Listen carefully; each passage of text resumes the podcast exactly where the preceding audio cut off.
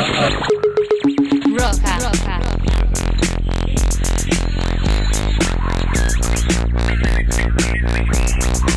Usina roja. Usina.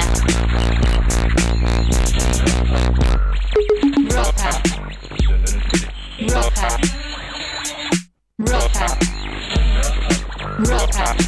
Usina roja.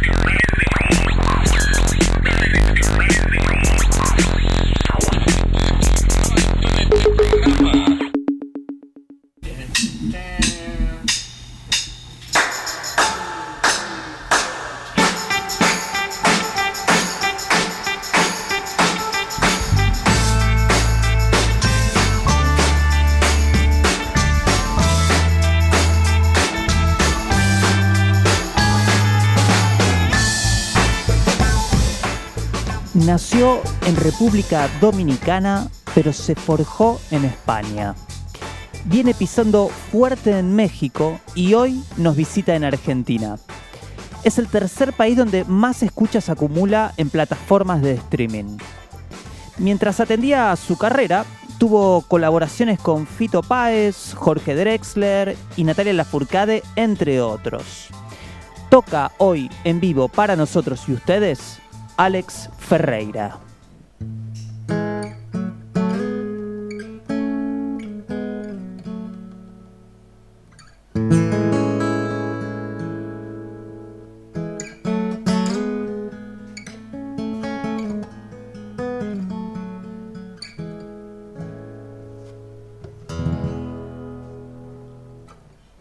Se llevó la luz de los espejos, se llevó la calma que tanto anhelo y me dejó el pánico para que cunda. Si la ven por ahí, me la saludan, la moneda no cayó de nuestro lado, no le guardo odio, lo tengo claro, me dejo sin sazón la carne cruda. Si la ven por ahí, me la saludan. Va dejando heridas que no se curan, cerrando llave, pero dejando fugas. Ve mi corazón rodar por la escalera, nunca hubo amor, tampoco moraleja esa mujer. Se me clavó en la sien. Ve mi corazón rodar por la escalera, nunca hubo amor, tampoco moraleja esa mujer cuánta insensatez.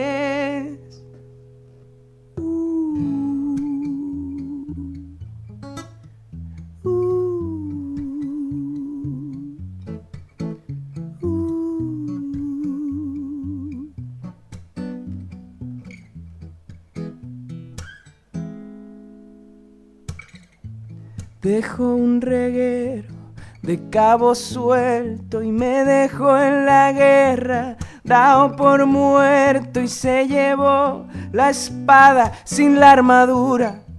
Si la ven por ahí, me la saludan. La razón agarró y se fue sin pagar factura.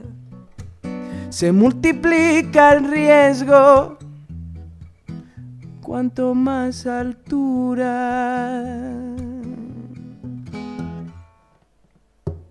Ve mi corazón rodar por la escalera, nunca hubo amor, tampoco moraleja esa mujer. Se me clavó en la sien. Ve mi corazón rodar por la escalera, nunca hubo amor, tampoco moraleja esa mujer. Cuánta insensatez.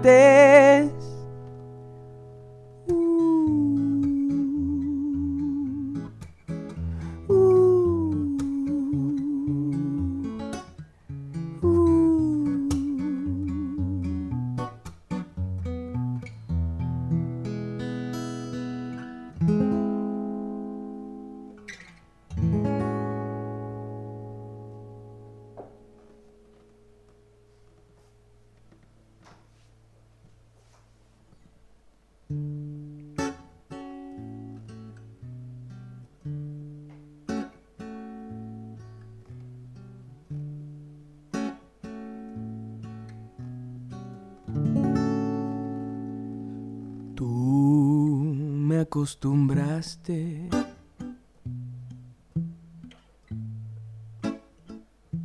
A todas esas cosas.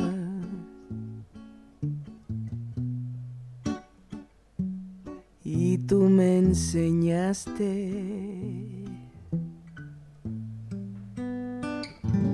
que son maravillosas.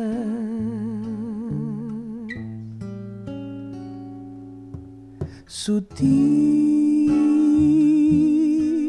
llegaste a mí como la tentación,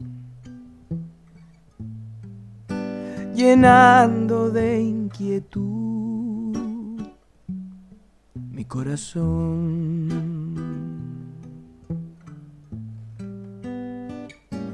Yo no concebía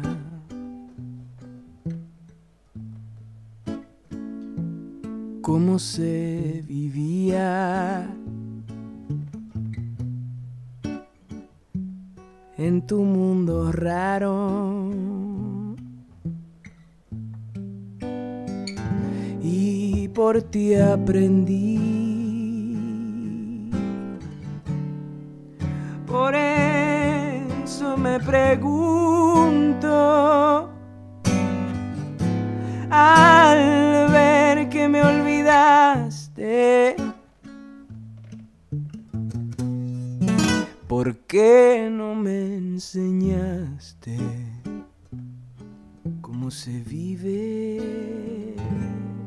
Sin ti?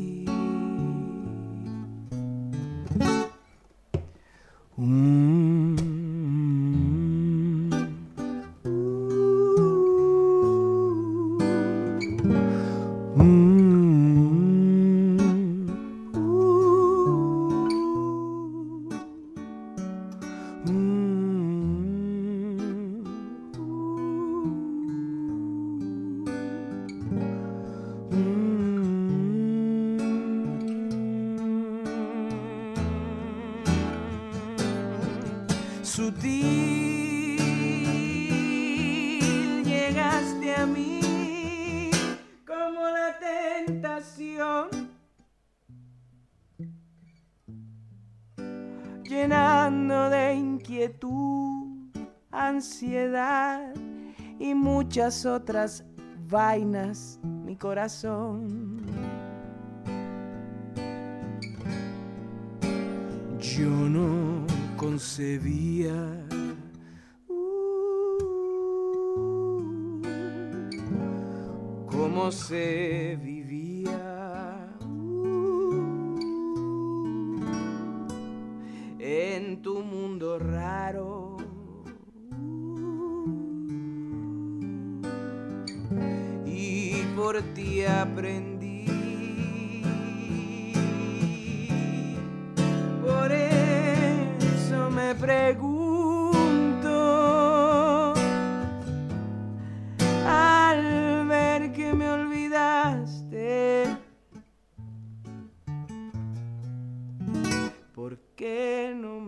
enseñaste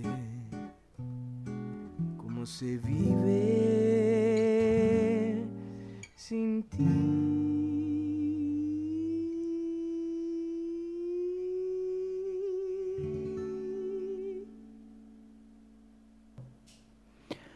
Wow. Si acabas de sintonizar la radio, sé que estás acostumbrado a escuchar otro tipo de tonos y melodías, pero lo que acabas de escuchar es a Alex Ferreira, eh, un artista eh, de la República Dominicana que nos visita, nos está visitando en Argentina por estos días. Eh, genial. Acabamos de escuchar Me la saludan desde su último disco, Canapé. Y tú me acostumbraste de Frank Domínguez, un artista cubano. Esto no me voy a hacer el vivo, me lo acaba de decir él mismo antes de hacerlo. No es que sepa tanto de aquella cultura.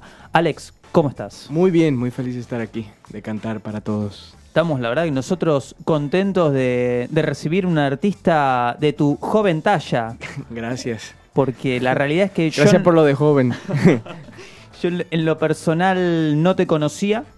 Eh, y bueno, lo que estuve un poco ahí investigando para, para encontrarnos hoy, me encontré con un artista joven y de, ya de mucha carrera. Eh, y por estos días, bueno, estás visitando América del Sur. Así es. ¿Cómo viene esa gira? Pues muy bien, acabamos de venir de Chile, eh, que fue el primer destino, digamos. Y ahora estamos aquí en la ciudad de la furia, como le llamo yo. Muy feliz eh, de tocar aquí también, ha ido todo muy bien. Y, y ya por ahí seguimos ya a, a Perú, a Colombia, a Ecuador. Un poco- Empezás a subir. Sí, digamos que fui a lo más, Lo más eh, lejos. sur y ya por ahí voy subiendo hasta volver a México, que es donde resido actualmente. Bueno, pero la experiencia eh, es la primera vez que haces esto. Sí, es la primera vez que toco en estos países. He ido antes, eh, he participado también como músico de, de otros proyectos y, y artistas este, que han pasado por aquí. He venido Ajá. antes. Eh, también he, he venido a visitar, pero esta es la primera vez que de vengo turista. Ajá, sí. Claro, pero esta vez a trabajar. a cantar mis canciones. Sí, la primera vez. ¿Cómo vos te manejás así, solo, con la guitarra? Sí, bueno, esta tenés músicos locales. ¿Cómo lo estás manejando? No, sí, esta gira es así, yo solo con la guitarra. eh, ya en otros países sí, to- sí toco con banda. eh, pero claro, digamos que me estoy aquí como abriendo mercado, viniendo Era por una primera vez. incursión. Exacto, es más como, como probar a ver realmente si había gente que conocía mis canciones, porque muchas veces vemos que nos escriben por ahí, ven, ven a Buenos Aires, o, o veo que hay muchos streaming de Buenos Aires, pero queri- Hay quiero que venir a testear qué es Claro, real. claro, claro. Quería verlo con, mi, con mis propios ojos y la verdad que me llevo una grata sorpresa. Es modo guerrero, ¿no? Sí, Eh, yo, yo vengo más de esa escuela, o sea, yo eh, aprendí a cantar y a tocar la guitarra yo solo. Me encanta tocar con banda, pero este modelo de guitarra y voz es algo que, que yo me siento muy cómodo. Y, y también los artistas que me gustan mucho, como, como Caetano o, o- o Dylan o muchísima gente. La pelan de esa manera. Sí, o sea, lo, lo- lo bueno de ser también un cantautor, un artista solista, es que te puedes mover, digamos, puedes hacer una gira con una banda enorme, con un trío, tú solo, no sé qué, pero al final lo importante son las canciones, ¿no? Que es un poco de, de donde vengo yo. Yo soy, yo soy la más... escuela eh, de la- la- en la que te formaste y la que te gusta aplicar a tu Sí, carrera. Así es, o sea, me, más que el género, eh, digamos que tengo un compromiso con la canción. Claro, pero ese es, eh, ese es el voto. Exacto. La canción misma. Sí. Alex, vos sos de República Dominicana. Nosotros, la verdad, no, no, no conocemos tanto de la cultura de allá. ¿Cómo, cómo fue crecer allá? ¿Cómo, ¿Quién era Alex de adolescente? ¿Qué iba a ver? Sí, bueno, lo, lo interesante aparte de crecer allá fue el tiempo en el que crecí. Lo digo, menciono el tiempo también porque no fue lo mismo crecer en los años 70 o 60 que, que yo que crecí en los 90, donde ya empezaba la televisión, MTV, Mm. el internet. eh, y Ese virus que nos llegó a todos Ajá. al mismo tiempo. Claro, y, y el tema es que, claro, me imagino que acá habrá sido similar, pero el- el- e- esa, esa sensación de que en la calle se escuchaba bachata, merengue, boleros, como el que te toqué, que es un bolero cubano. Mi abuela escuchaba bolero todo el día. Eh, toda esa onda de la trova cubana también, eh, obviamente Juan Luis Guerra. Sí, en la calle estaba eso, Exacto, pero, en luego, tu casa... luego encendía la televisión y veía Nirvana o a Radiohead. Claro. Entonces imagínate la cabeza de un niño No. de 12 años con todo eso mezclándose. Sí, sí, preadolescente, es. con un gran poder de mezcla. Así es, y, también tuve la suerte de, de alfabetizarme bilingüe desde chiquito, entonces claro, tuve las dos versiones, así como escuchaba a Silvio, así escuchaba a Dylan y entendía las, ambas Es letras. decir, y- que, claro, te llegaban las poesías. Así es, así es. Perfecto. Leía libros de, de- en inglés y en español y así crecí con esas dos... eh, Pero había bandas de rock. Sí, sí, habían pocas, pero la verdad es un país más de bailar, de merengue, de- Claro. de, de percusión. Por lo de- físico, de- lo rítmico. Así es, mucha influencia africana, que, también a fin de cuentas casi todo viene de África, ¿no? Entonces, Sí, nos, está- nos estamos dando cuenta ahora Sí, que la madre todo tierra. empezó ahí, allá. Sí, sí y, y la- el Caribe, digamos que fue una entrada de todo eso América, entonces se quedó ahí esa cultura, ¿no? Claro. Tanto en todas las Antillas mayores, eh, en Haití, en Dominicana, en Cuba, pues está toda esa mezcla. Eso ya y, estaba, Y ¿no? como te digo, yo crecí en la era de MTV, ¿no? De ver la televisión, de, de empezar con el internet, de bajar discos. Y bueno, ahí se mezcló todo. Y... Sí, llegando al 2000, cuando aparecen los MP3 y todo, ya no hubo vuelta atrás. Sí, Ahí sí. estábamos todos, Enganchado. dame más. Sí, así es. En 2005 arrancaste para Madrid. Correcto. ¿Por me- qué Madrid? Quería irme lo más lejos de, de Dominicana posible, pero donde se hablara español. Claro. Pude haber venido aquí también. Podría haber sido por el Sí. tema de distancias. No, ojo. también tenía el- este interés de conocer Europa. Eh, lo, lo interesante de Europa también es que hay tantas culturas y países tan cerca. Eh, viajar de, de- de España a París, Alemania, a Inglaterra es muy fácil, ¿no? Claro. Y yo quería, bueno, un niño de 20 años, 21... Sí, ir a, 21 un- que tenía. ir a hacer base a No, un lugar donde pudieras. Sí, pero sobre todo conocer Europa. O sea, Europa es increíble, es un lugar que todo el mundo debería ir y perderse ahí unos años y si puede, ¿no? Y Y conocer. vos, vos- vos estuviste un rato. Claro, yo, yo, yo fui con el plan de quedarme uno o dos años y me quedé diez. Fa. Sí, sí. Entonces sí, sí, me, digamos que me enamoré de Europa y, y bueno, ahí me formé, digamos. Ahí empezó mi carrera. Bueno, con lo que decíamos, te forjaste ahí. Así es. 2008-2009, en cada año grabás un EP. Ahora, después llega en el 2010 eh, tu primer disco producido por españoles, pues eran los Así es, sí. De hecho, eh, Guillermo Quero y ajá, Uma. así es. Son, ¿Ambos son españoles? ambos son españoles. Y fue una experiencia de... Un sonido lejano a lo que me estás describiendo Sí. de lo que eran tus raíces. Sí. Bueno, debo decir que en esa época estaba escuchando mu- mucha música argentina, mucho rock argentino. ¿Cómo ser? Eh, Soda, eh, obviamente, Spinetta, eh, Fito, mucho Fito. Mucho Fito, En claro. los 90 Fito estaba Estaba al pegando- palo, sí, claro. Eh, sí, también eso se mezcló ahí, bueno. pero- 2005, época de natura- naturaleza sangre. sí, sí, pero ya yo venía con el amor después del amor, cargando de todo, la ciudad de pobre corazones y todo eso. Pero eh, en esa época firmé con una multinacional, jovencito, también fue eh, es importante. Para el disco. Sí, sí, sí, esos discos de España salieron con Warner. Fue todo esto del sueño de irme de Dominicana a Europa, de que me firmara una multinacional, justo en el momento que las multinacionales Estaban empezando Sí, a a, ir barranca abajo. Sí, yo firmé, yo, yo mi contrato, much- muchos lo, lo dicen todavía en, en Warner allá en, en Madrid. Mi contrato quizás fue de los últimos que, que tenían como esa... eh, Esa inocencia de jugársela por un artista sí, nuevo. así es. Porque, el- porque de hecho el contrato no traía cláusulas que tenían que ver con streaming, con, em, Nada, con nada claro. de eso, ¿no? Entonces yo, yo firmé a la vieja escuela y meses después la industria se fue al... Claro. Sí, aparte estamos hablando de 2010, Ajá, primer disco, ya sí. 2010 ya estaban entrados Sí, en tema. Sí, No es lo que soy, que bueno, conocemos ya, otra realidad. Claro, ya hoy vivimos otra realidad y mucha gente ya cuando firma hay cláusulas en el contrato donde se habla del, del tema del, del streaming y todo eso. ¿Y cómo hizo, digo, un chico de República Dominicana? Eh, digo, que ¿Esos 12 EPs te sirvieron de tarjeta de presentación? ¿Cómo fue esa...? Pues sí, llegué Es- básicamente... son tan raras las historias de gente firmando con disqueras tan grandes que es como, ¿cómo sí, fue? Sí, sí, fue muy raro. Bueno, yo, yo, yo fui con ese sueño, ¿no? De vivir de la música eh, y llegué a Madrid, digamos, a estudiar, entre comillas. Digo entre comillas porque no estudié nada. Eh, y me dediqué a La tocar... excusa era... La excusa era, sobre todo para un dominicano, tener papeles legales. eh, Claro. me, me apunté en una escuela a la que nunca fui, voy a, lo voy a decir Está, sinceramente. está bien, acá podemos... Pero, pero- Podemos mandar saludos, pero sí, básicamente empecé a tocar en, en bares, en la calle, a grabar demos, bueno, lo que hace todo el mundo, ¿no? Y Ya por ahí llegó a manos de Una alguien. época más digital. Así es, así es, así empezó. Está bien, ese, bueno, ese era tu primer disco, después hubo otro. EP intermedio y después llega El Afán, producido por Campi, también español.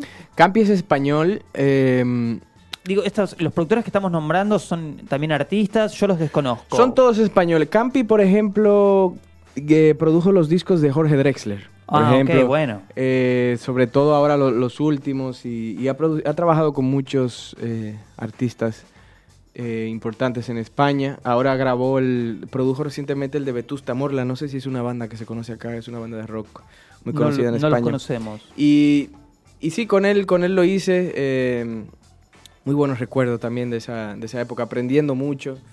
Eh, to- todavía, que, ahora que oigo esos discos que mencionas, ahora eh, los escucho y la verdad que no, no me identifico tanto con ellos, pero sí recuerdo que era como un proceso de aprendizaje. Y creo que todos mis discos Eh, y si vas a mencionar el siguiente, que es Cinema Tropical, que es uno... Ahora, ahora quiero llegar a Sí, es más electrónico. Eh, todo eso yo creo que fue como para llegar al momento en el que estoy ahora, ¿no? Donde ya me siento conforme Yo, con mi sonido. Ahora que decís esto, iba a mencionarlo más adelante, pero yo que te estoy conociendo prácticamente hoy, en estos días, eh, claro, estudié tu carrera de, de atrás para adelante. Sí. Eh, y la sensación que me da es que en la etapa en la que estás ahora, sos vos y es tu sonido. Cuando investigaba para atrás, encontraba al cantante, pero no al, al artista. Eh, sí, no, eh, por ahí la estoy pifiando. No, no, pero... no, no, no, tiene sentido, sí. Lo que sí, lo que sí se nota en, mis discos es, es una búsqueda, más que nada. Claro. Porque como te decía al principio, yo eh, me crié en el Caribe, o sea, crecí en el Caribe, como te dije, escuchando bachata, no sé qué, pero también eh, con los discos de Radiohead y todo eso. Eh, es una mezcla muy rara, entonces yo también como que a día, a día de hoy ya siento que tengo una identidad o, o me estoy acercando a ella. Eh, ¿Pero no sentís que estás volviendo un poco a tu origen? Sí, sí, estoy volviendo sobre todo, por ejemplo, ahora que, que canté con la guitarra, mucho al, al tema de yo y la guitarra y que todo se construye Claro, esto que estábamos hablando. alrededor de eso. Eh, hay un disco ahí que hice solamente con máquinas, que lo hice con, una, con un grupo de Chile que se llama Astro. Eh, no sé si se llegaron a conocer por aquí. Andrés Nusser es un productor muy bueno. Bueno, ese fue el productor del tercer disco. Ajá, y lo hicimos todo con, con máquinas, con sintetizadores. Y la verdad, a mí la música electrónica me encanta. Es, es, es algo que. Eh, hay algo de la, de la electrónica que nos conecta a todos en algún Sí, punto. No duda. sé por qué es, Sin duda, sin pero, pero a Sí. todos nos gustó coquetear en algún momento. Obvio, obvio, sobre todo en la época que crecimos, ¿no? Y, pero también es- ese disco me sirvió para darme cuenta que yo no soy Daft Punk, ni Claro. soy LCD Sound System, ni, Sí. ni, ni- Te aunque... ayudó a entender quién sos. Sí, aunque te guste algo no quiere decir que eres bueno, ¿no? A mí me gusta la música clásica, pero yo soy incapaz de escribir algo clásico porque no tengo esa capacidad, digamos. Mm. Me La di cuenta- composición... Perdón, sí. Sí, sí, sí, no, dime, la- me, me di cuenta básicamente que soy eso, soy un, soy un ¿Qué traje te cantautor. queda y qué traje no? Sí, sí, sí, exacto. Pero se nota, se siente eso. Las composiciones en estos primeros dos álbumes, eh, ¿eran todas composiciones propias o de pronto los productores tenían una incidencia en eso? No, todas propias, todas propias.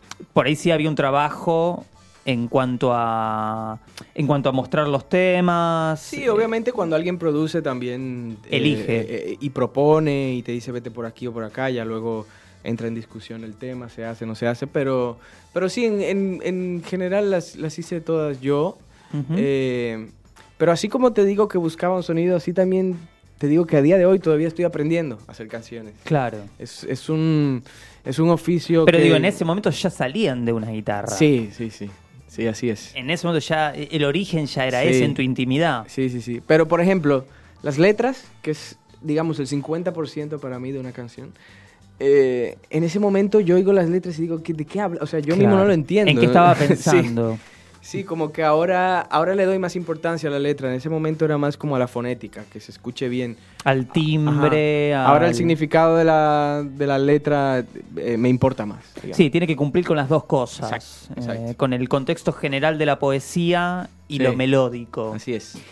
Eh, en la misma época de La Fan, tu segundo disco, aparece esta, esta colaboración con Natalia Lafourcade. Eh, ese disco la, la puso a Natalia en otro nivel eh, como artista latinoamericana, eh, como ella como artista, Sí. la impulsó a otro nivel. Ahora, dentro de los eh, ese disco, que estamos hablando de un homenaje a Agustín Lara, Mujer Divina, era todo un disco producido por Meme, era, Meme trabajó. Meme sí. trabajaba ahí, y eran todas colaboraciones con diferentes también artistas y valores de toda Latinoamérica. En su momento ese disco yo también lo escuché y era un hitazo, ¿no? Sí. Era tan hermoso de escuchar que todos caímos en las redes. Y además la novedad de escuchar a Natalia en ese registro. Sí. Entre esos artistas apareces vos, que ahora te vengo a conocer. Vos eras uno de los nombres que yo no conocía. Eh, eh, Eso lo sintió todo el que escuchó el disco. Yo soy el único ahí raro. Eh, de hecho, a, a día de hoy lo ve, me veo entre esos nombres y, y- y no me lo puedo creer. Es, un, es Sí. una llegada. Sí, sí, sí. ¿Cómo, ¿cómo llegó esa colaboración? ¿Fue, ¿Le hicieron en conjunto? ¿Fue a la distancia? ¿Cómo fue? Pues... Vos estabas residiendo en España en ese momento. sí, Na- Natalia y yo nos conocimos cuando ella siempre ve- que venía a Madrid, eh, nos veíamos, nos hicimos grandes amigos y recuerdo que cuando hizo el disco, ella yo conocí a Drexler, ella no en ese momento. Eh, y ella me pidió, me dijo, oye, estoy haciendo un disco tributo a Agustín Lara, creo que a Drexler le puede interesar, porque bueno, Agustín Lara también, para quien hace canciones en Latinoamérica, es como un referente Sí. en cuanto al bolero Chile, y todo eso. ¿no? Bolero, Sí. todo. Y, y básicamente eh, ella me dijo, mira, yo creo que a Drexler le va a interesar. Y yo dije, claro, por supuesto que le va a interesar. Entonces yo lo único que hice fue la conexión de que, de que ella llegara a Drexler vía Campic, que fue el que Ajá. produjo la fan. Y, y bueno, en ese momento yo estaba como ayudando también a producir la canción. Yo, yo hacía más bien el rol de amigo, realmente. Yo no, yo no pintaba otra cosa en ese momento. Pero eh, Natalia y yo no pasábamos música, yo le pasaba música cubana. Eh, también le pasé música de Violeta Parra, me acuerdo en esa época, y ella me, ella me, me enseñó a Agustín Lara, yo no lo conocía. Me dio un disco duro que estaba todo en orden alfabético, Mirá. y yo le di a la primera canción que se llamaba Aventurera, con la A, ¿no? Claro. En orden alfabética.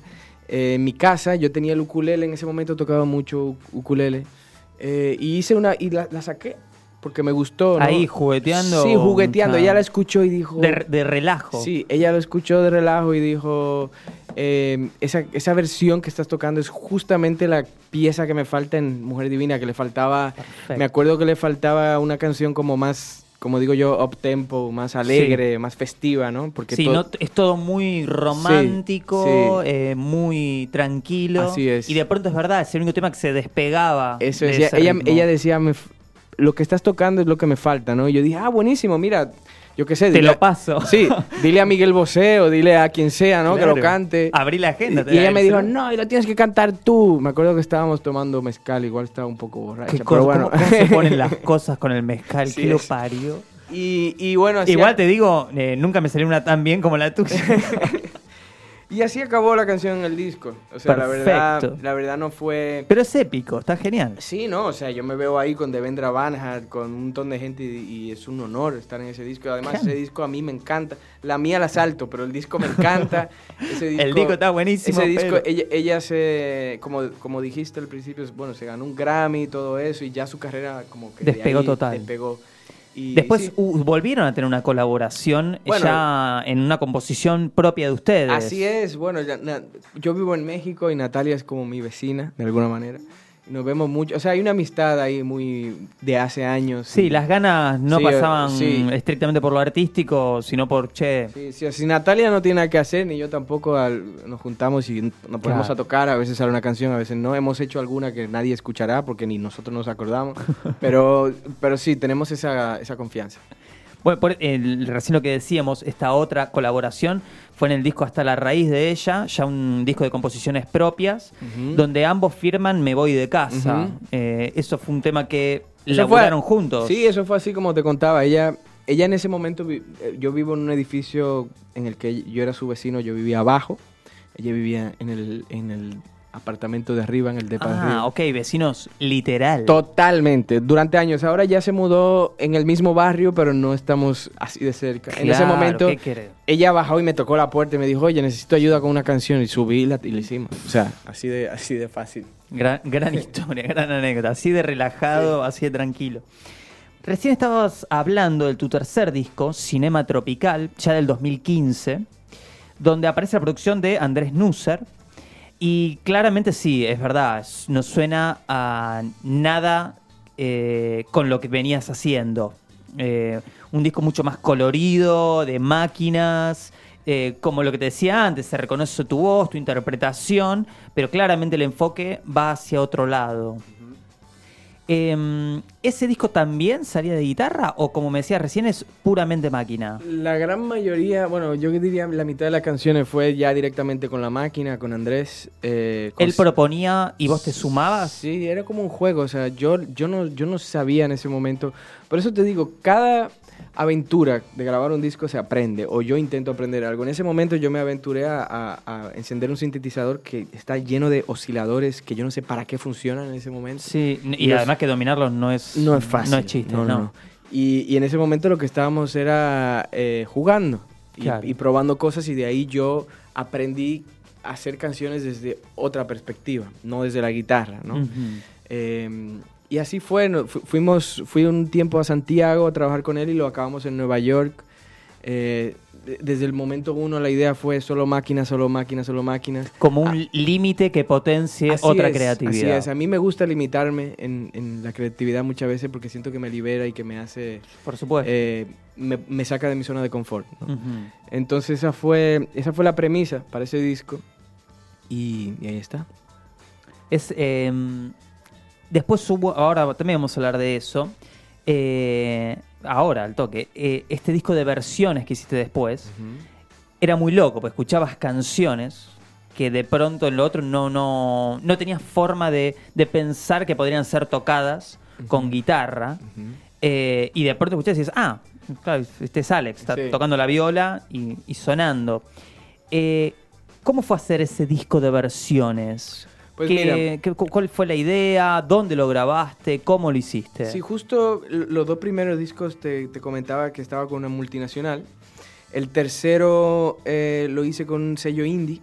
Y ya cuando llega ese momento ya me libero de todo tipo de contrato y estoy completamente independiente yo. ¿no? Ujú. Em, Se soltaron las amarras. exacto. Sí, y ahí dije, bueno, voy a, voy a hacer un disco en mi casa, con lo que tengo, con los micrófonos que tengo, con el equipo que tengo.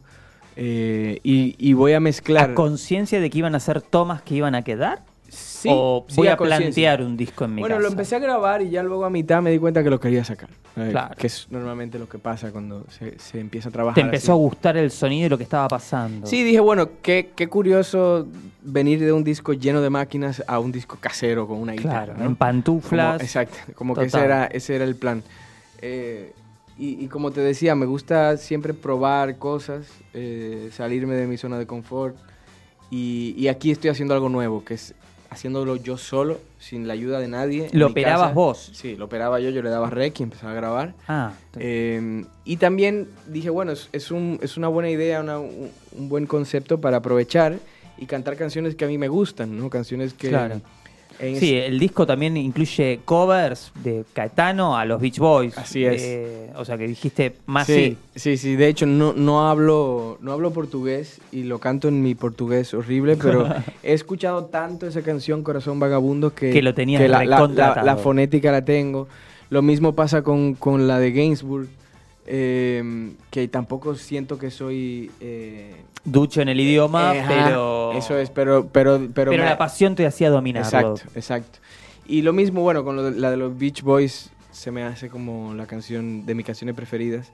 Y, y dije, bueno, una buena oportunidad para hacer versiones, eh, tanto versiones mías en acústico, que era algo que mucha, mucho, o sea, me pedían mucho en los conciertos que yo tocaba solo. Me decían, oye, ¿por qué no hay un disco así? Claro. Que, que solamente seas tú y la Esto guitarra"? que tanto nos gusta, Exacto. ¿dónde está? ¿Dónde Exacto. lo encuentro? Entonces, eh, ese disco se me hizo bueno para eso, para mostrar un poco mis influencias ya de, de todos los lugares. Y para vos encontrarte a vos mismo en ese lugar. ¿Qué pasa cuando estoy, se cierra la puerta y estoy solo? Exacto. Y, y la idea era hacer el disco, mezclarlo yo, editarlo yo, Ah. grabarlo yo. Como dije, bueno, voy a hacer ahora el La disco, independencia sí, la palo independencia total. Y curiosamente en México, luego, después de eso, hice una gira así, acústica. Y, y vi que sí conectaba con la gente mucho ese, ese formato.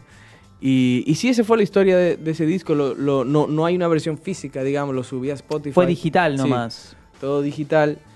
Y le puse versiones para el tiempo y la distancia, que es parecido a un título de un amigo en España que tiene un disco que se llama Canciones para el tiempo y la distancia. Entonces se lo robé el título, nada más le puse versiones. Se lo tomamos prestado. Sí, Vamos. a él le pareció genial. Entonces, este disco acústico, solitario, separándote un poco de la historia reciente y de lo que también venía siendo tu carrera, rescatando ese repertorio, mezclando tus nuevas influencias, te diste a la gira mexicana. Vos venías de residir en España, hiciste el salto ahí por Nueva York para grabar el tercero y de pronto con este disco te instalaste ya en México. Correcto, así es, así es. Lleg- Llegué a México porque me invitó una artista mexicana también, querida amiga Jimena Sariñana, para que tocara la guitarra en su banda para, para una gira. Eh, en ese momento eh, yo me quería también ir de España. Esto era una... Ya habías tenido suficiente. Sí, 10 años en Europa, ya, ya me hacía falta Latinoamérica de alguna manera. Claro. Me hacía falta también estar cerca de Dominicana. Y mm, la idea fue hacer esta gira como músico. Y esto es otra cosa que también yo quería probar. Otra yo- aventura totalmente Otra diferente. aventura ¿Qué pasa cuando la luz no me da a mí? Eh, Exacto, cuando estoy en la sombra tocando la guitarra y me encantó también eh, esa experiencia. Conocí todo México, giramos todos los estados, giramos Estados Unidos costa a costa dos veces. Entonces, claro, esto es una aventura nueva para mí. ¿Y Eh, qué hacías? De pronto eh, girabas como músico, pero a su vez tenías tus interpretaciones aparte. eh, ¿Se sí, daba hecho, esa posibilidad? La, gira, la gira norteamericana, que fue muy extensa, yo, yo abría el show de ella. Ahí está, claro, eso que lo que me imaginé que era la dinámica. Yo abría el show de ella y luego yo era su guitarrista. Claro. Y, y así fue como, como llego, así es como llego a México, eh, como me instalo en el país eh, y, como, y, y el motivo por el que todavía estoy ahí hoy, eh, gracias a esa ¿Seguís oportunidad. residiendo ahí? Sí, sí, sí, vivo en México y, y así fue como, como me instalé, básicamente. Perfecto. En ese mismo año aparece también Frente Caribe. Contanos un poco, ¿qué es esto? Es, un- Otra cosa, completamente diferente. es como que a partir de que te soltaron las cadenas, como que saliste disparado Sí. para todos lados, a ver cómo era estar detrás, Sí, no, y lo- delante, lo- al costado. Lo que hablábamos de Cinema Tropical, que es un disco súper electrónico, lleno de máquinas, eh, esto es como completamente... Al año siguiente Ah. apareciste con otra película. Exacto, exacto. Apareciste por un lado con un disco acústico y por otro lado con un proyecto que en realidad es una banda Sí. eh, de, de- que es de la música de tus orígenes. Eso es, este es otro, pro- otro proyecto que también tiene limitantes, tiene reglas. Claro. En este caso dije, bueno, me voy a ir a Dominicana, me voy a juntar con músicos de allá y voy a, y voy a investigar sobre mis raíces. Voy a empezar a interpretar canciones ya con bongo, Claro. maraca, conga. eh, Que, de- en este disco de versiones igual hay mucha percusión. sí, porque justo pasó eso como el mismo año o, o meses. Claro, ahí con diferencia. de poco tiempo. Sí, yo ¿Estoy equivocado o ese tipo de percusiones hasta ahora no habían aparecido en tus grabaciones? no habían aparecido, no habían aparecido. O Y- sea, y- sonaban en tu casa, pero no en tus discos. Así es, así es. Y aquí es donde yo empiezo a investigar con, con los ritmos, a conocer mi cultura, a ver qué tengo yo que conecta con... e- Obviamente yo soy dominicano, a fin de cuentas tengo... Bueno, pero era una vuelta de tuerca que te tenía que llegar con el paso del tiempo. Así ¿no? es. Es como que de entrada no queremos saber nada y Sí. después es como che, ¿cómo- ¿qué era lo que escuchaban mis viejos? Así es. Te pasa un poco eso. Eso fue, eso fue exactamente. Y, y lo llamo como un proyecto paralelo. Es un proyecto que de hecho quiero continuar eh, trabajando. Ese proyecto. ¿Hicieron fechas en vivo? Así es, hicimos conciertos, grabamos.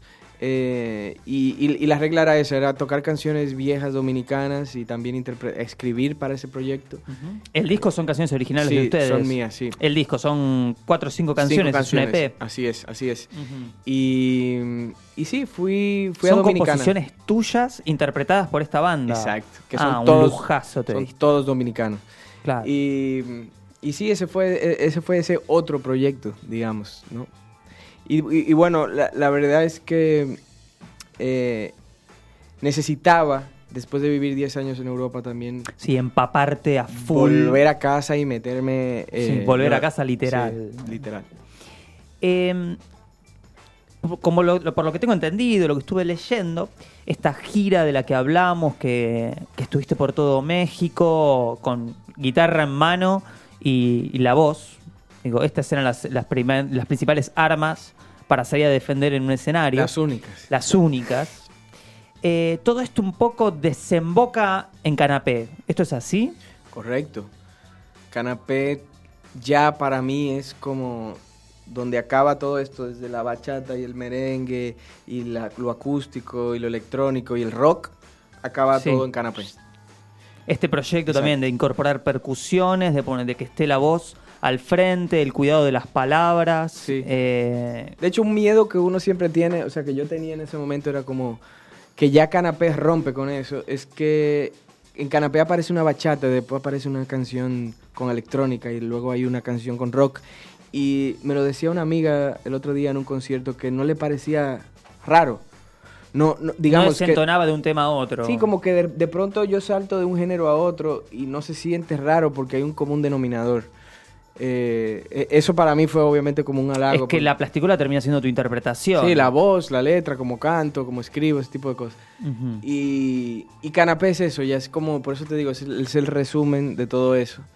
Eh, es, es- es un disco especial también porque se hizo, que te hablaba antes del- de los sellos... Independiente, Ajá. Se hizo con un, no sé si en Argentina se dice el así, con- crowdfunding, sí. Con un crowdfunding, eh, que es, está siendo a día de hoy todavía una experiencia muy bonita porque, digamos, me debo a la gente que, Por supuesto. que me apoyó sin haber escuchado el disco. Sin duda es la versión más sincera de, de la llegada de un disco. Así donde es. quien lo pide te, te da la mano económica Sí, no, y la y gente... vos se lo devolvés. Exacto, y, no, y la gente que me dio la mano económica es gente que aguantó todo esto que venimos hablando, Claro. todo este cambio, que yo me voy de un lado a otro, que no sé qué. Eh, es, es esa gente, ¿no? Que, que me sigue desde entonces. Y, y a día de hoy ya es como mi disco más exitoso, digamos. Porque Sí, es el que te representa claramente. Sí, no, y también es el, es el disco que ahora cuando, cuando toco en vivo me piden más canciones de canapé que de Ya está. cualquier otro. Entonces, yo lo siento ya como que... como- La gira está haciendo ese disco Sí, sí, y los temas clásicos. Exacto, pero en, en- en general, ese disco. Entonces, eh, por eso se me hace un disco muy especial, porque se hizo con crowdfunding, ya lo produje yo, colaboraron muchos amigos en, la- en el tema de la producción. Eh, fue un disco que empezó en mi casa y acabó en un estudio bellísimo en, Yo la foto que vi me quise morir. Sí, en el Desierto de los Leones, que es un, eh, un campo que hay cerca de, de la Ciudad de México. Y, en fin, es, yo creo que es el disco al que le tengo más cariño ahora. Y, y sí, Mencionabas también esto del testeo de las canciones previas a ser grabadas. Eso es. ¿Cómo funcionó eso? bueno, lo, lo de la gira Por- acústica. digo, por lo general lo que pasa es, bueno, un tema nuevo y la gente, viste, queda helada. Sí. Entonces, ¿cómo era eh, poner el termómetro en esa situación? Pues es, es algo que yo creo que es muy saludable para la canción, lo de tocarla en vivo. Eh, ahora un amigo me hablaba de que tenía unas canciones y quería que, que lo ayudara eh, como a producirlas y así. Yo le decía, mira, yo creo que es importante que la muestres, que la muestres, que se la muestres a tus amigos. es que no entendés que estamos viviendo en un momento donde es totalmente al revés. Viste que digo, los discos primero se graban Sí, de y después sí. se arma la banda y Sí. después se arma la- el ensayo y después viene la gira. Es totalmente al revés de lo los- que el- orgánicamente pediría. Así es, de hecho en los años 50 Elvis salía de gira y luego Claro. grababa. Eh, en los años 60 también se hacía eso mucho, ya cambió un poco, ¿no? Eh, a mí se me hace que le hace bien a la canción, porque yo, por ejemplo, muchas veces hago una canción, la se la muestro a un amigo y conforme se la estoy mostrando me estoy dando cuenta que la canción es horrible. Claro. Sí, Porque- te, te enfrenta con la cruda realidad. No es vos escondidito en tu cuarto apretando rec. Exacto. Te expone a una cosa de decir, che, ¿vas a bancar esto? sí. O- Sí, ni yo mismo lo estoy aguantando y lo estoy tocando. Claro. Pero cuando lo tocas en vivo y notas una reacción o fluye o la gente reacciona a ella de una manera positiva, ya dices, ok, voy por, por lo menos voy por un camino. Sí, y creo que también que no es solo el termómetro del ida y vuelta, sino vos cómo pulís la interpretación. Que no es lo mismo en el momento que estás acá, virginal, pum, Sí. que venir de estar tocándola Sí. y ya entender cuál es el timbre emocional Sí. que tiene el tema. Y, y entonces el tema fue que hicimos eh, la gira por México, fueron como 14 o 15 fechas, eh, y yo las, las tocaba, y algunas incluso en la gira las cambiaba, cambiaba una frase, Claro, cambiaba una letra, claro. cambiaba la estructura, cambiaba no sé qué. Eh, y eso me sirvió mucho, y por eso yo siento que, que a día de hoy es como el disco que más fluye de esa manera, Ujú. también es el, es el más orgánico en ese sentido. Y después, bueno, llegado a, a tu casa en México, lo grabaste ahí, después esta parte en este otro estudio, que les cuento a los que nos están escuchando, hay un- una foto que nos hizo llegar la producción, que, que la verdad que ves el estudio y te morís. Un lugar eh, vidriado, rodeado de verde, todo hecho en madera, Ajá. alfombras, un lugar que... ¿Cómo no hallarse? Escuchás el disco y decís, claro, También el hay- clima. Así no, también hay gente que, o sea, le contaba, una- un amigo me hablaba de un estudio el otro día, me decía lo- el equipo que tenía y mi primera pregunta fue, ¿tiene ventana? Me, Claro, decía, mirá. porque- me decía, ¿qué vas a hacer? ¿Vas a hacer yoga o vas a grabar? Y yo le decía, no, o sea, para mí, hay, hay músicos que, que esto no le importa nada. Para mí el feng shui, la onda, el, que La vibra luz, que absorbes del La lugar. vibra a mí, me- a mí personalmente me afecta. Hay gente que no, hay gente que entra a un- a cualquier lugar y te graba un disco increíble. Yo, yo a veces necesito ver... Necesitas sentirte Sí. electrificado y, de este, eso. Y este estudio que es, por si alguien va algún día, yo que sé, a grabar a México, se llama El Desierto Casa Estudio, eh, cerca de la Ciudad de México. Es una casa, básicamente, una casa hermosa en el medio de la nada, de un bosque, donde montaron un estudio y muy buen equipo. Pero, pero también yo buscaba también ese lugar casero. Claro, por la magia y Así no por es. ahí por el equipamiento. Así es, así es. Alex, eh, creo que fue el primer corte o el adelanto. El disco era Ven que te quiero ver. Sí. ¿O estoy equivocado? ¿Sí? Fue Ese- el primero. Esa fue la primera. La primera que salió es una que se llama Te tengo que meter en mi vida. Ah, ok. Y luego salió Ven que te quiero ver. Sí. Ven que te quiero ver, que está escrita junto a David Aguilar. Eh, vos ya, por to- todo lo que venimos hablando en esta hora, eh, ya estabas acostumbrado a trabajar con alguien. Ahora, de pronto esto era una canción tuya donde las palabras estabas convocando a alguien. ¿Quién es David y cómo te sentiste y cómo funcionó realmente ese laburo? Sí, Da- David Aguilar es probablemente, bueno, probablemente no, lo, dice mucha gente. Eh, es como el cantautor mexicano ahora mismo que está como, que todo el mundo respeta y ama porque es increíble Eh, de hecho, Drexler ahora que fue a México lo, lo invitó a cantar al concierto y también Drexler es como muy fan de él. ¿no? Es, es un cantautor joven que está empezando ahora, eh, un cantautor muy necesario también en México porque eh, digamos que el, el, el cantau- el tema del cantautor, la palabra cantautor ya te tira para atrás porque es como el típico tipo con la guitarra contándote su vida. eh, pero él representa esta nueva como camada. Sí, de- o mm, el cantautor para los latinoamericanos se ha vuelto como hasta se puede como decir, hasta algo de política, Sí, ¿no? sí. Eh, se puede decir mala palabra aquí, se puede decir malas palabras sí, aquí. por supuesto. Es como el típico coñazo, le dicen, ¿no? Claro. Como en, en- en España le dicen así, que es como el, el pesado que te viene a contar Sí. una milonga, O su, ¿no? claro, o su drama, Exacto, y- o lo mal que estamos como país. Así- y muchos de los cantautores eh, argentinos de los 90, los 80, un poco rompieron con eso porque eran rockeros, porque proponían otra cosa, eran más surreal. Eh, luego vino Drexler, ¿no? Que empezó a mezclar cosas como el candombe con la electrónica y Sí. todo eso. Eh, y, y yo creo que David sale de eso. Y nos conocemos de, de la Ciudad de México, de tocar, y al final todos los músicos encuentran la manera de conocerse. Sí. Y yo tenía, siempre, siempre quise escribir con él, tenía la melodía, toda, la melodía completa, tenía la estructura toda, pero no tenía ni una palabra. Quedé con él y en 20 minutos ya la teníamos. Se resolvió, o sea que la química fue instantánea. Sí, no, es un... Bien elegido estuvo entonces. Sí, les recomiendo que escuchen su música porque, bueno, si, si les gustan las letras, es, es de mis letristas preferidos. Es el tipo que tienen que escuchar, David Aguilar. Eh, hay también otra, otra colaboración que es en Marea, creo Así que es, es. así Eh, Que bueno, es la artista que estabas mencionando con la que saliste de gira. Sí, Jimena Sariñana, que es como también otra hermana. Eh, claro, con Jimena los últimos tres años he- hemos pasado demasiado, bueno, muchísimo tiempo juntos. eh, girando y, y todo eso y... Ya y- había mucha afinidad. Sí, sí, también a es... todo nivel. a- así como te contaba con Natalia, con ella también compongo por diversión, porque al final componer una canción yo lo veo como un juego, o sea, debe verse así, no puede ser un estrés ni nada. Eh, muchas veces quedo con mis amigos a hacer canciones para pasar el rato, ¿no? Claro. como, como aquí se juntan a tomar el mate. ¿no? y, y sí, con Jimena pasó eso, salió la canción. De hecho, hay un, la, la- historia es más curiosa porque la canción, cuando la escribimos, la pensamos para ella. Mira, Jimena es una artista súper exitosa y famosa en México y estrella de- del pop y obviamente yo prefiero que la cante ella porque la va a escuchar más gente. sin duda. Eh, en ese momento la pensamos para ella y, y luego la escuchó mi manager que está aquí y me dijo, me dijo que no, que, Eh, ahora, ahora, vení, Sí. volvé. que, que la tenía que ¿Cu- cantar yo. ¿Cuánto de esto hablaste con ella? Sí. No, no tanto. Bueno, no hables más. Ya yo me había comprometido con ella. Yo, yo, yo le di mi palabra de que iba, de que, de que era para ella. A ella le encantaba. Eh, y bueno, Edwin me un poco me, me obligó a, a hacer esa, esa incómoda llamada telefónica. Para decirle, oye. Mirá, Jimena, estuve mira, pensando que quizás no te mira, convenga pero- tanto. No, justo estoy haciendo mi disco y me falta una canción que esa, precisamente, como que ocupa un lugar en el. Y ella me dijo, claro, sí, tú dale.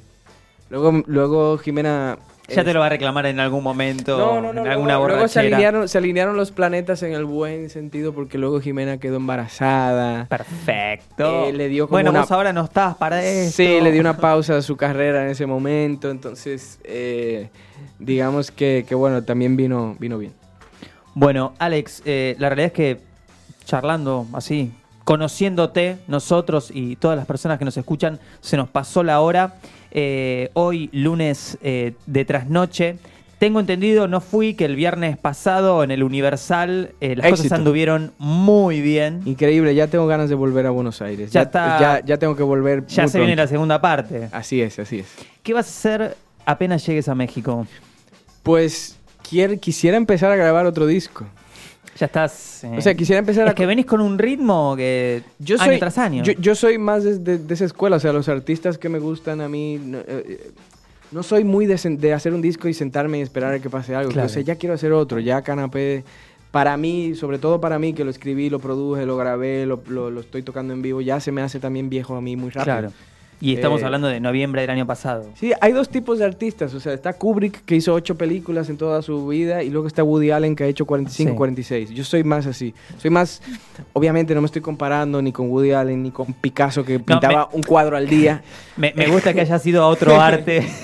para claro. que no quepan Claro, claro. Y, y- y obviamente no me comparo ninguno, pero también Dylan. O sea, yo veo la carrera de Dylan, que es una de mis carreras preferidas, y el tipo. Hay un punto donde ya ni, ni los fanáticos saben qué se ha hecho. Sí, no, del 63 al 66 hizo seis discos memorabilísimos porque él estaba más en ese chip de trabajar. Yo soy, yo vengo, soy más de esa escuela. No tengo miedo de equivocarme, no tengo Ok. miedo a que, a que el disco sea horrible. Porque... La inhibición artística. Ah, sí, porque ya quiero hacer otro, ya quiero hacer otro. ¿Hacia dónde crees que va a ir la cosa? No tengo idea, o sea, yo creo que digo, para hacer este disco venías de una gira por México. Ahora estás Ajá. haciendo tú una gira sudamericana. Ajá. ¿Qué, qué venís midiendo? Tal vez todavía el tramo que falta es muy importante. Sí, no, pero desde luego las experiencias yo creo que influyen. O sea, venir aquí a pasarme una semana, venir de Chile eh, y seguir por ahí, yo creo que va a dejar algún tipo de marca. Venía hablando contigo que acabo de venir de Corrientes buscando vinilos. Eh, yo, de- yo, yo me dejo influenciar de estas experiencias y, qui- y Ujú. quisiera pensar que el siguiente disco pues Va a seguir. eh, va a seguir teniendo... En esa voy- línea voy- enérgica. Voy a seguir recogiendo cosas. Bueno, Alex, eh, quiero volver a agradecerte por haber venido acá a contarnos, a, darte a conocer. Eh, estamos nosotros súper contentos toda la producción de que hayas podido venir. Eh, ahora vamos a seguir disfrutando de sus canciones. Ustedes recuerden que van a poder ver todo ese, ese material editado y en súper alta resolución gracias a las Living Session. Alex, eh, muchas gracias. Gracias a Esperamos ustedes. volver a verte pronto. La próxima voy a no faltar. Eh, esto acá justo me enganchó de calendario mal parado. Pero, pero bueno, no voy, a, no voy a faltar la próxima vez. Te Muy agradezco. Y bueno, vamos a escuchar algunas canciones más. ¿Te parece? Genial, gracias a ustedes. Un abrazo. Nosotros nos vamos a encontrar el lunes que viene a, las, a la hora de siempre, a las 22. Repetimos los miércoles a las 3 de la tarde. Vamos a agradecer a Mariano Rojo y Diego Aguja, ambos eh, productores ejecutivos de toda esta locura que están viendo y escuchando. Vamos a agradecerle a Marta y a Guchu que estuvieron ahí siempre haciendo el aguante al equipo. Y le vamos a agradecer a Agustín, Agustín Indaco, que, que de, alguna forma hizo que todo esto sea posible. Eh, yo los dejo, hasta la próxima, los dejo con Alex, que ya está yendo a sentarse y a colgarse la guitarra. Nos vemos el próximo lunes, nos escuchamos, como siempre, acá, en el programa que siempre es de noche, Usina Roja. Hasta la próxima, amigos.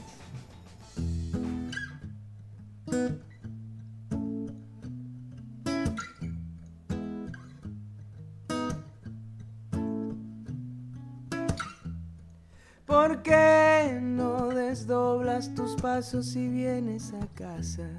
Te vi desde ayer en canciones, no sé qué me pasa, ven, que te quiero ver, ven, que te quiero ver, ven, que te quiero ver. Hay un paraíso pendiente por este deseo. No sé cómo voy a ganármelo si no te veo, ven. Que te quiero ver, ven. Que te quiero ver, ven.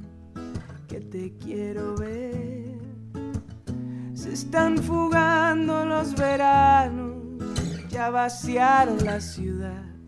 Están matando los inviernos que amenazan con llegar. Yo soy la rima de tus labios, tú el final de los agravios suena bien. Te quiero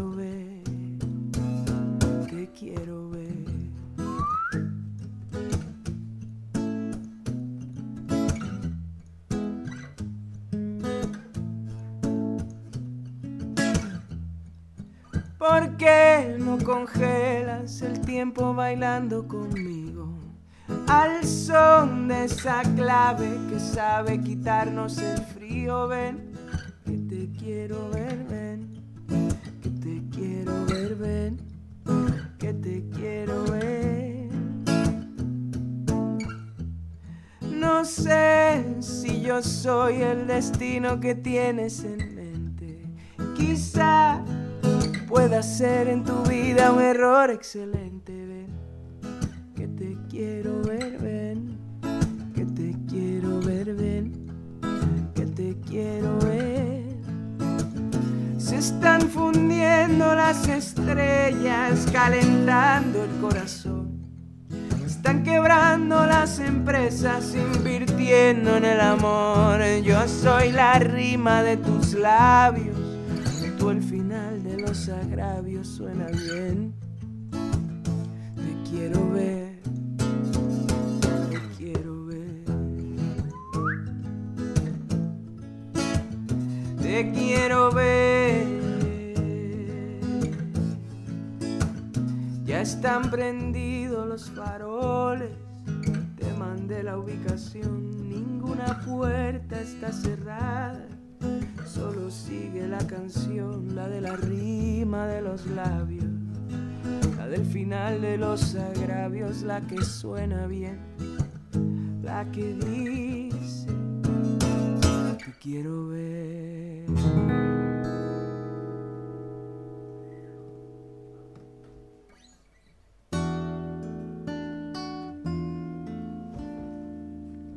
Sus ojos tenían un filo que me atravesaba.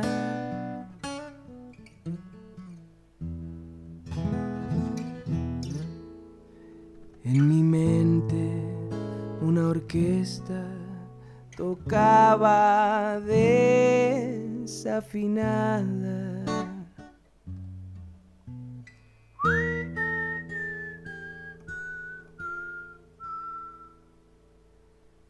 De repente el resto de la gente dejó de existir.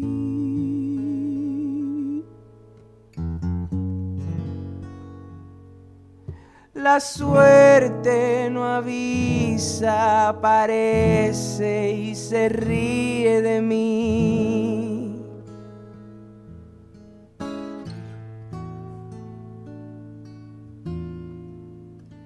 Mi pregunta fue corta, precisa, directo al blanco.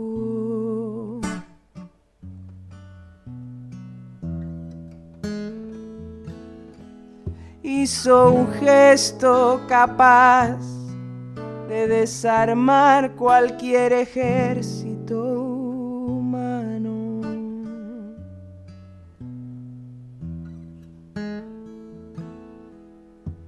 silencio fue excusa perfecta para sonreír.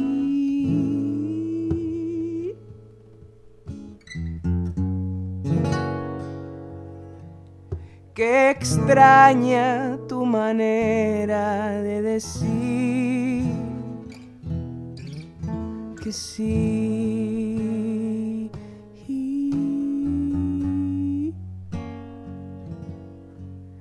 Qué extraña tu manera de decir que sí.